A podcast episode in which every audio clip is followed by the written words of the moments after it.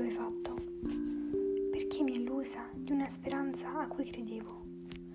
Perché hai distrutto il mio castello innevato? Perché hai spezzato quella parte di me ancora vera, intatta, pura? Perché mi hai alimentato insicurezze? Perché mi hai procurato cicatrici dolorose e profonde? Perché non te ne è mai importato nulla? Perché non mi hai mai amato? Spesso mi chiedo cosa sarebbe successo se noi due avessimo continuato la nostra storia in modo diverso. Avremmo provato quell'amore forte e incontrollabile oppure avremmo continuato a vivere nell'indifferenza totale e nella tristezza? saremmo riusciti a trovare un punto d'arrivo o una discesa dolorosa. Saremmo stati due complici o due nemici.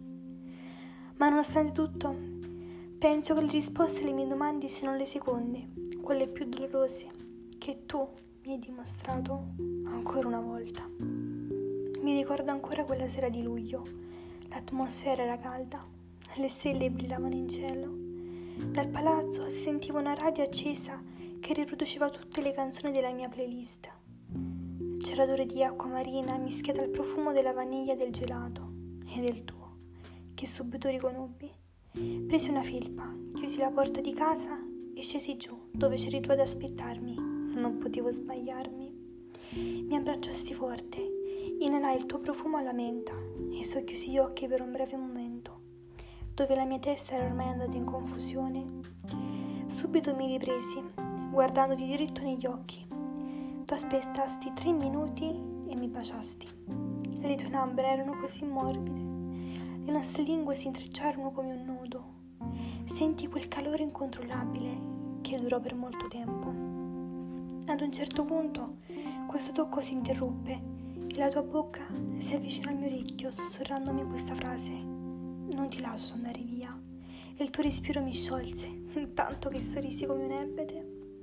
Restammo tutto il tempo a guardarci negli occhi, sussurrandoci qualcosa di caldo, ma io ero troppo persa nei tuoi occhi, tanto che la mia mente si assentò per un breve tempo e capì che quella sarebbe stata l'inizio della nostra storia, una storia complessa.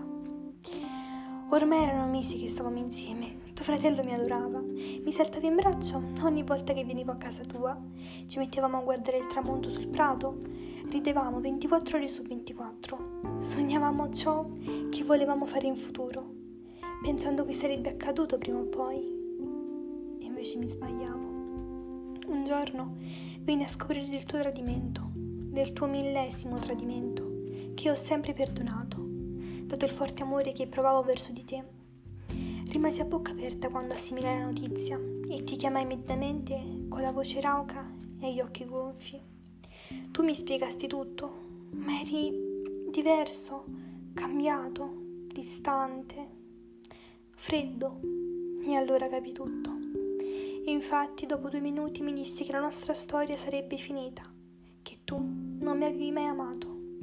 Ero solo un gioco che usavi a piacere, quando in realtà io stavo male per te.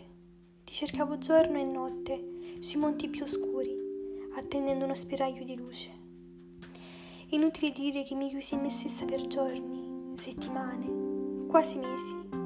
Le mie lacrime scendevano rapide ricandomi il viso e io avevo solo una confusione in testa. Volevo esplodere, scappare via e riuscire a poter cambiare. Mi hai fatto male, mi hai trafitto il cuore con i tuoi artigli e ti dico grazie. Grazie perché sono cresciuta, ho capito molto di più sono maturata, nonostante le profonde cicatrici che mi porto ancora dietro, che mi hanno cambiata. Forse è questa la strada che dovevamo prendere perché le nostre anime sono troppo diverse per poter incontrarsi, o meglio unirsi.